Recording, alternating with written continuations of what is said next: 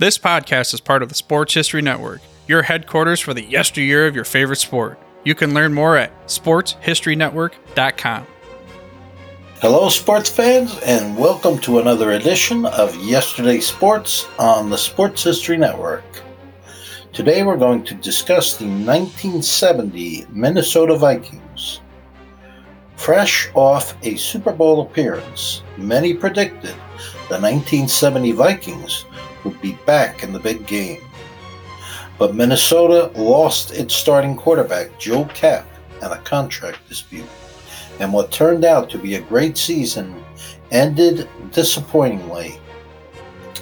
The Minnesota Vikings lost to the Kansas City Chiefs 23 to 7 in Super Bowl 4. But the Vikings got some measure of revenge 8 months later by defeating Kansas City 27 to 10 in week one of the 1970 season. They beat the lowly New Orleans Saints the following week 26 to 0, but then were upset in week three by the inferior Packers team. The Vikings bounced back strong the following week by scoring a 24 0 shutout of the Chicago Bears, and they followed that up by shellacking the eventual NFC champion Dallas Cowboys by a score of 54 to 13. A 13 and 13 to 3 win over an excellent Los Angeles Rams team in week 6 showed the rest of the league that the 1970 Vikings were every bit as good as the 1969 Vikings.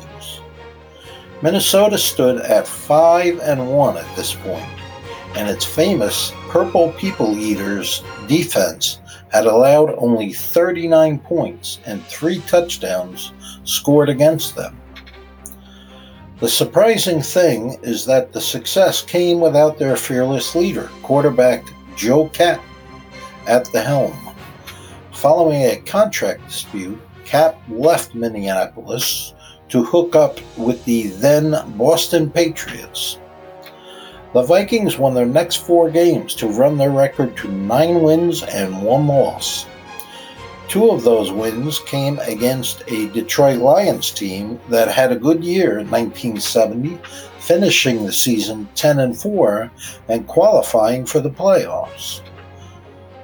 Following an inexplicable loss to the New York Jets, the team recovered and won their next three games to finish the season with 12 wins and two losses. Minnesota allowed just 143 points scored against them for the 1970 season. That's only 10 points more than the 1969 team allowed. Many analysts and fans thought that these Vikings could go all the way but they didn't. The prevailing opinion was that the team's early exit from the playoffs, upset in the first round by the upstart San Francisco 49ers, resulted from not having Joe Kapp at quarterback. Gary Cuozzo, the starter, was nine completions for tw- out of 27 attempts with two interceptions in the 17 to 14 loss to the 49ers. One can only wonder if the 1970 Vikings could have won the Super Bowl had Joe Kapp played for the Vikings in 1970. It's one of many NFL questions that will never be answered. That concludes our podcast for today. Hope you enjoyed it and God bless. This podcast is part of the Sports History Network, your headquarters for the yesteryear of your favorite sport. You can learn more at sportshistorynetwork.com.